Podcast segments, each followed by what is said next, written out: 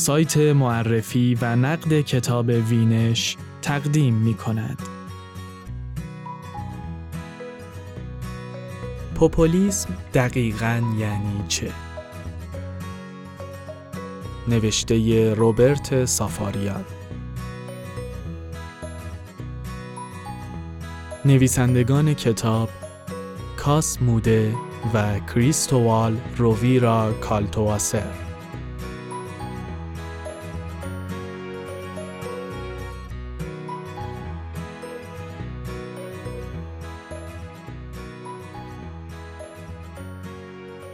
ویژگی های گفتمان پوپولیستی در سخنوری ترامپ حضور پررنگ دارد.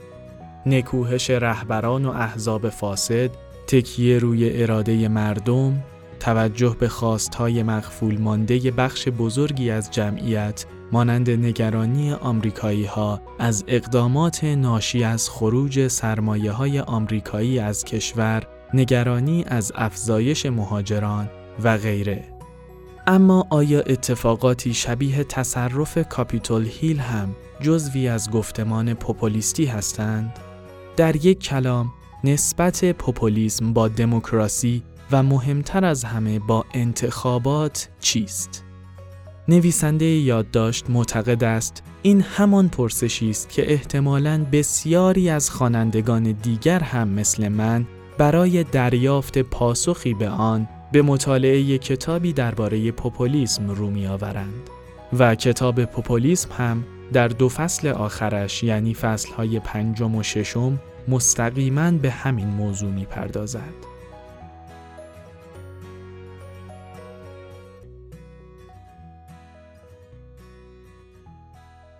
خواندن کتاب پوپولیسم که مدتی بود در نوبت بود از اتفاق مصادف شد با محاصره کاپیتول هیل مقر قوه مقننه آمریکا توسط هواداران ترامپ که نتایج انتخاباتی را که در آن باخته بود نمیپذیرفت و رویدادهای متعاقب آن.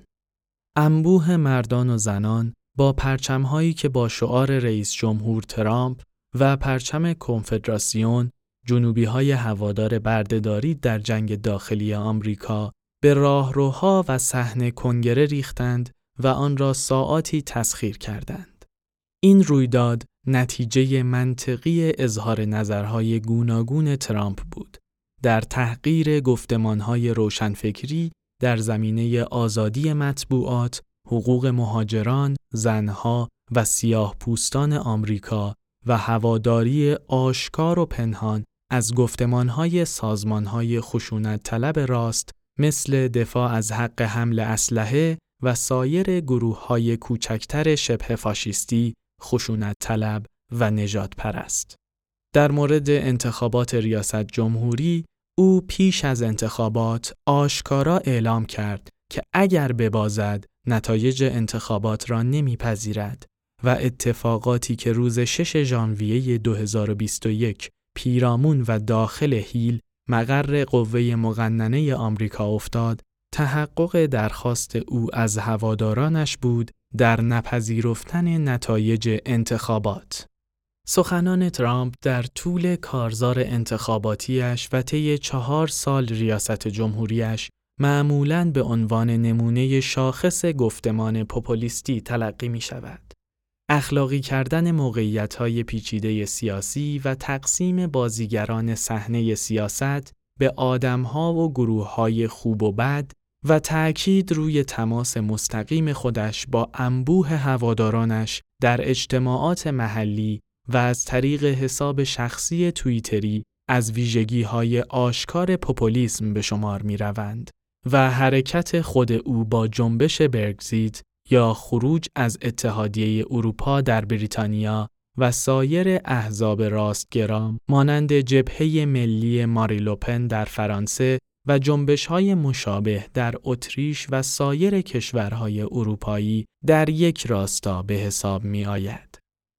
حال در این شرایط خاننده ای که برای فهم بهتر این پدیده سیاسی سراغ کتابی به نام پوپولیسم می رود انتظار دارد پاسخ پرسش های معینی را بگیرد.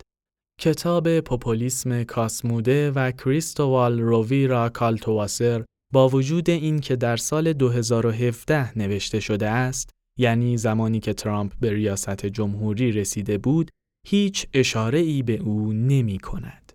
اما ویژگی های گفتمان پوپولیستی که کمابیش همه روی آن توافق دارند و بخش عمده کتاب مورد بحث ما هم به آنها اختصاص یافته در سخنوری ترامپ حضور پررنگ دارد. گفتن مجیز مردم، نکوهش رهبران و احزاب فاسد، تکیه روی اراده مردم، توجه به خواستهای مخفول مانده بخش بزرگی از جمعیت مانند نگرانی آمریکایی ها از اقدامات ناشی از خروج سرمایه های آمریکایی از کشور، نگرانی از افزایش مهاجران و غیره. اما آیا اتفاقاتی شبیه تصرف کاپیتول هیل هم جزوی از گفتمان پوپولیستی هستند؟ آیا تفکر پوپولیسم ضرورتاً به چنین رفتار سیاسی منتهی می شود؟ در یک کلام، نسبت پوپولیسم با دموکراسی و مهمتر از همه با انتخابات چیست؟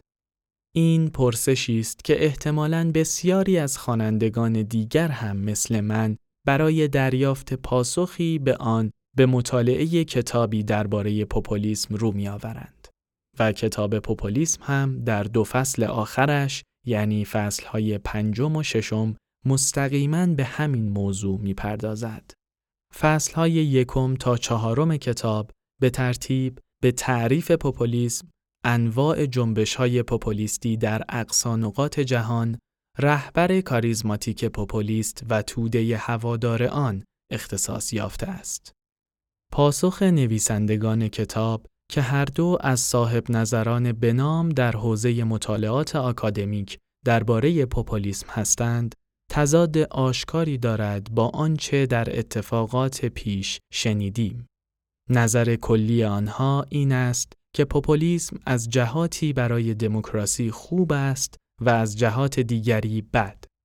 آنها می‌گویند که پوپولیست ها با نهادهای انتخابی مشکلی ندارند بلکه مشکلشان با نهادهای غیر انتخابی مثل دادگاه های قانون اساسی، قوه قضاییه و سازمانهای مدافع حقوق اقلیت است. پوپولیسم اساساً دموکراتیک است ولی با لیبرال دموکراسی که مدل غالب در جهان امروز است سر سازگاری ندارد.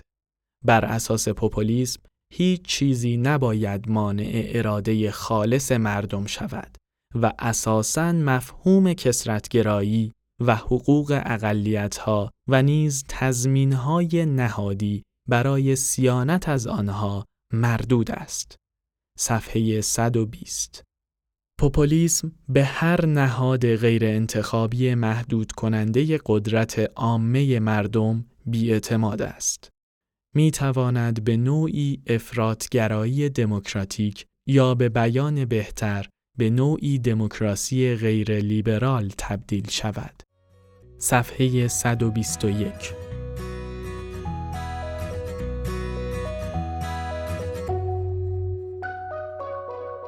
مفهوم لیبرال دموکراسی و فرق آن با دموکراسی به قول کتاب بدون هیچ صفتی در بحث موده و روویرا کالتواسر مهم است. منظور از دومی دموکراسی نظامی سیاسی است که نه تنها به حاکمیت مردم و حکمرانی اکثریت احترام می‌گذارد بلکه نهادهای خصوصی مستقلی نیز برای سیانت از حقوق اساسی مثل آزادی بیان و حفاظت از اقلیتها ایجاد می کند. صفحه 119 این تصویر نسبت به آنچه در اتفاقات پیشتر شنیدیم بسیار خوشبینانه است. در این مورد دامنه نهادهای غیرقابل اعتماد به نهادهای برگزار کننده انتخابات و در نهایت خود انتخابات و به هر چیزی که قدرت رهبر کاریزماتیک را محدود کند گسترش پیدا می کند. رهبر کاریزماتیک به تدریج به تمامی نظام سیاسی بدبین می شود و اراده عمومی را در رابطه مستقیم خود با مردم یعنی هوادارانش می جوید. این است که در حالت خوب رفراندوم ها و در حالت بعد سیاست در خیابانها به شیوه مطلوب رهبری جنبش های پوپولیستی بدل می شود. آیا اتفاق محاصره کاپیتول هیل نتیجه منطقی تفکر پوپولیستی است؟ اما اصلا منظور از تفکر پوپولیستی چیست؟ این پرسش مهمتری است که کتاب در فصل نخست خود به آن می‌پردازد.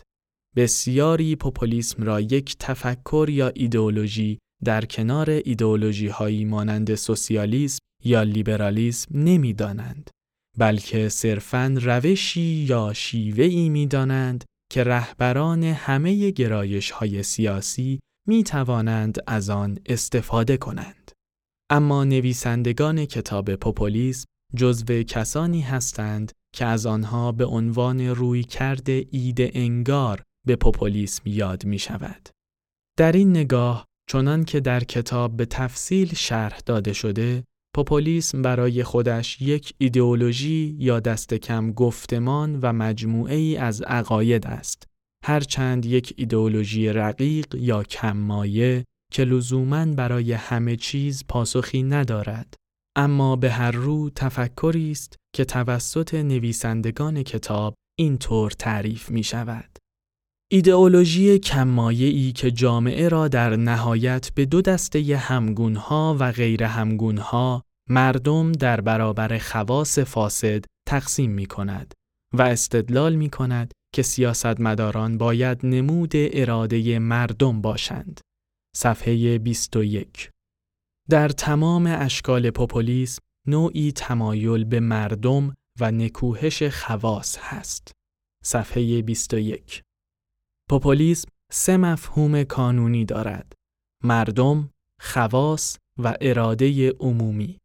صفحه 25 ایدئولوژی های مثل پوپولیسم برخلاف ایدئولوژی های پرمایه یا فربه مثل فاشیسم، لیبرالیسم و سوسیالیسم ریخت شناسی محدودی دارند و ضرورتاً با ایدئولوژی های دیگر سنجاق می شوند. و حتی گاهی با آنها در می آمیزند. صفحه 22 اگرچه مردم تعبیری است که قابلیت انعطاف بالایی دارد، بیشتر در ترکیب با این سه معنا استعمال می شود. مردم به عنوان صاحبان حاکمیت یا سوورین، مردم به عنوان عموم مردم یا common people و مردم به عنوان ملت یا nation. در همه این موارد تمایز عمده میان مردم و خواص وابسته به یک خصیصه ثانویه است. قدرت سیاسی، وضعیت اجتماعی اقتصادی، ملیت. صفحه 26 و 27 پوپولیسم ضرورتاً در ترکیب با یک ایدئولوژی میزبان ظاهر می شود که در تفسیر گسترده تر از بافت سیاسی به منظور جلب علاقه گروه های مختلف نقش تعیین کننده دارند. از ترکیب پوپولیسم و ایدئولوژی میزبانش تفسیر خاصی از مردم و خواص شکل می گیرد. صفحه 67 به عبارت دیگر در جنبش های پوپولیستی رکن مردم می تواند با خصوصیات گوناگونی هویت پیدا کند. مثلا به محرومان اقتصادی جامعه اطلاق شود یا به وابستگان به یک هویت ملی و بسته به اینکه به کدام یک از اینها توجه کند به جنبش های سوسیالیستی یا ناسیونالیستی نزدیک می شود. اما در این صورت چرا قائل به یک ایدئولوژی پوپولیستی باشیم که آنطور که کتاب می‌گوید همیشه نیاز به ایدئولوژی میزبانی دارد چرا نگوییم سخن پردازی پوپولیستی روشی است که رهبران وابسته به ایدئولوژی های مختلف می توانند از آن برای بسیج مردم استفاده کنند. حالا یک جا تأکید می تواند بر ارق ملی باشد، جای دیگر بر محرومیت اقتصادی و اجتماعی و آیا همه رهبران سیاسی محبوب کم یا بیش پوپولیست نیستند؟ اصرار قائلان به روی کرده ایده انگار که موده و کالتواسر هم جزوشان هستند بر تلقی پوپولیسم به عنوان مجموعه ای از مفاهیم یا ایده های چندان قانع کننده نمی نماید. اما چند موضوعی که انتظار داشتم در چنین کتابی به آنها بیشتر پرداخته شود. یکی مفهوم مردم که در فصلهایی از کتاب درباره آن صحبت شده است. یک جا گفته شده مردم یک تعبیر یا اگر بخواهم درست تر بگویم یک برساخته هستند. معنیش دقیقا چیست؟ مردم اصولا چقدر واقعیند؟ درباره برساخته بودن این مفهوم توضیحی داده نشده است. پرسش دیگر این که مردم چقدر قادر به قضاوت درست و حتی تشخیص درست منافع خود هستند. چقدر تحت تأثیر هیجانات و احساسات آنی رفتار می کنند و برای بسیج کردن آنها جهت رجوع به جمعیت در گرد همایی ها و راهپیمایی های بزرگ رهبر باید ضرورتاً چه ویژگی هایی داشته باشد؟ آیا اصالت قائل شدن برای این جمعیت ها اساساً عوام فریبی نیست؟ در طول کتاب لفظ عوام فریبی یک بار هم به کار نرفته است.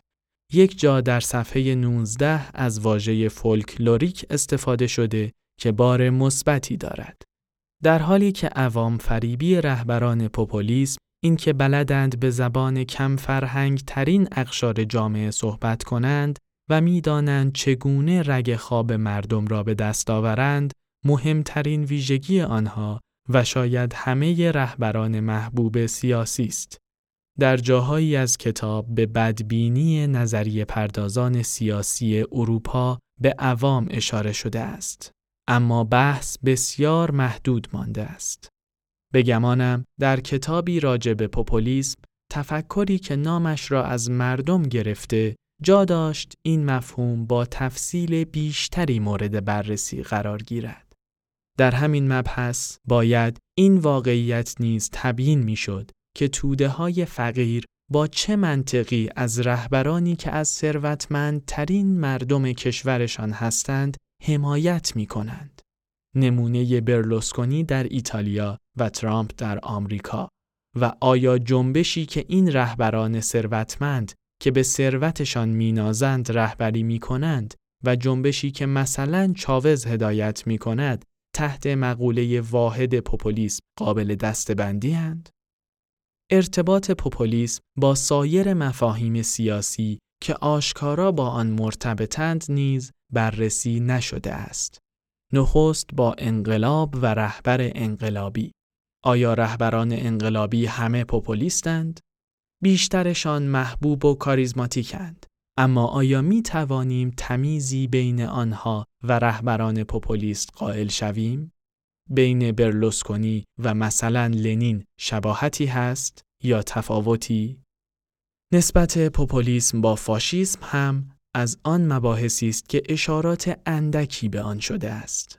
وقتی سخن از رهبر پوپولیست به میان می آید، کسی که می تواند توده های عظیم را پشت سر آرمان های غیر دموکراتیک و نجات پرستانه بسیج کند، کیست که به یاد هیتلر نیفتد؟ اساساً فاشیسم به خصوص در دوره پاگیری تا به قدرت رسیدنش شاید یکی از نمونه های شاخص حرکت پوپولیستی باشد.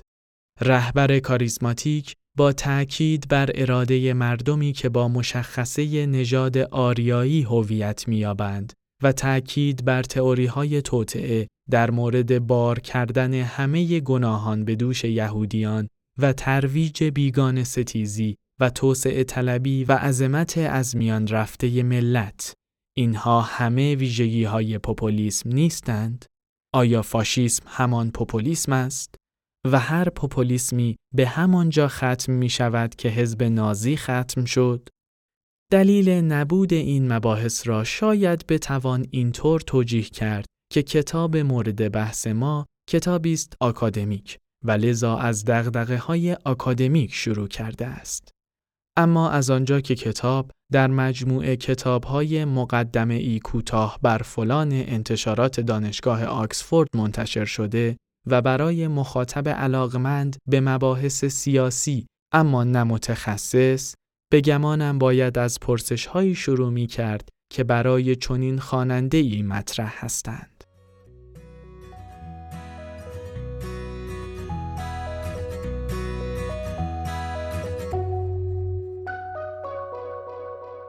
ویژگی روی کرده ایده انگار گفتیم این است که در نسبت پوپولیسم با دموکراسی برای پوپولیسم جنبه های مثبت و منفی قائل است. مثبتش در مشارکت دادن مردم در سیاست و طرح خواسته های مغفول مانده آنها و منفیش نفی تشکیلات و بخصوص تشکیلات های مربوط به حقوق انواع اقلیت ها و ترویج نوعی دیکتاتوری اکثریت. اما نگرش های دیگری هم وجود دارند که پوپولیسم را امری مثبت می بینند. آنها که به پوپولیسم چپ معتقدند، مشهورترینشان لاکلاو نظریه پرداز آمریکای لاتینی و آنها که به پوپولیسم دموکراتیک قائلند و بیشتر نمونه هایشان را از تاریخ ایالات متحده می گیرند. از کتاب هایی که با نگاه مثبت به پوپولیسم چپ نگاه می کنند، دو کتاب به فارسی هم ترجمه و منتشر شده است. پوپولیسم چیست؟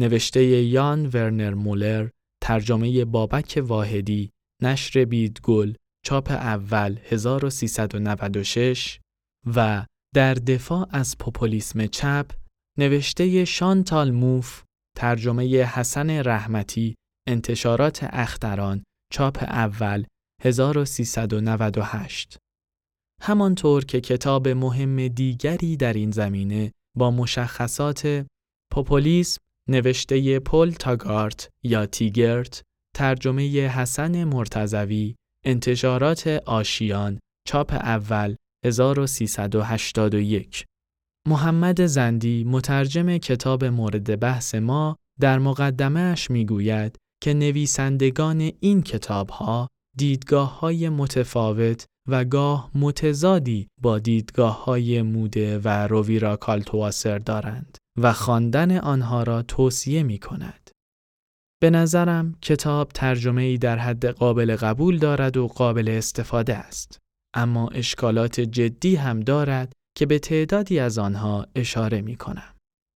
همانطور که پیشتر هم اشاره کردم برای کانستراکتد تعبیر به کار رفته که اصطلاح نسبتاً جا افتاده اش برساخته است که معنی معینی در مباحث نظری یافته در حالی که تعبیر واژه بسیار عامی است و آن را نمیرساند.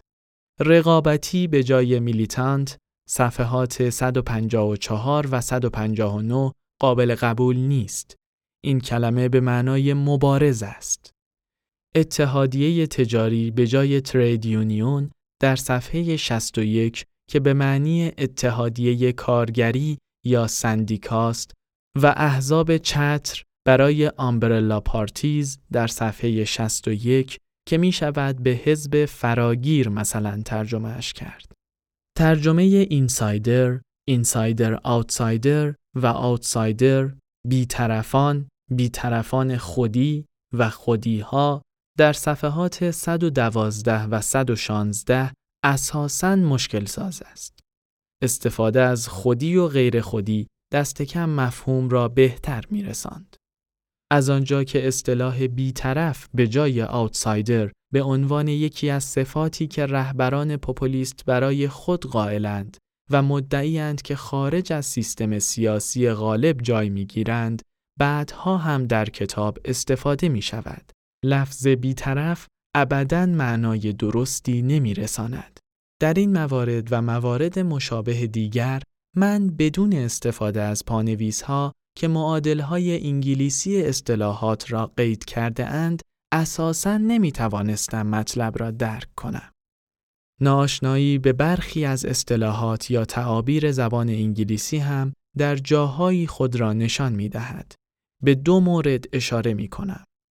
Bloody Nasty People به خونریزان کثیف در صفحه 162 ترجمه شده در حالی که در این عبارت بلادی در زبان انگلیسی آمیانه بریتانیا به معنی خیلی است و به خونریزی ربطی ندارد. ترجمه آستراترف به معنای چمن مصنوعی در برابر گراس روتس هم مسئله ساز شده. دومی به معنای ریشه های علف یا چمن در اصطلاح سیاسی به معنای مردم عادی به کار می رود و اولی را به معنای چمن مصنوعی در مقابل آن گذاشتند. یعنی نه مردم واقعی بلکه خیلی هواداران تقلبی و ساختگی. آستراترف در صفحه 49 به همان چمن مصنوعی ترجمه شده که بیمعناست. بخش مردم عادی و بخش چمن مصنوعی و در صفحه 78 به خودجوش نما ترجمه شده که نامفهوم است. با وجود مشکلاتی از این دست، همانطور که گفتم، پوپولیسم به عنوان کتاب اول برای آشنایی با یکی از رایج ترین واجه های سیاسی این روزها و کوشش هایی که برای تعریف و نظریه سازی پیرامون آن به عمل آمده کتاب مفید است.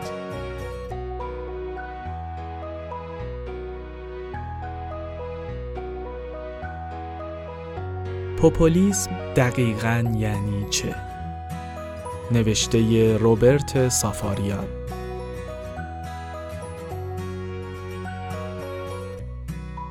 نویسندگان کتاب کاس موده و کریستووال روویرا کالتواسر.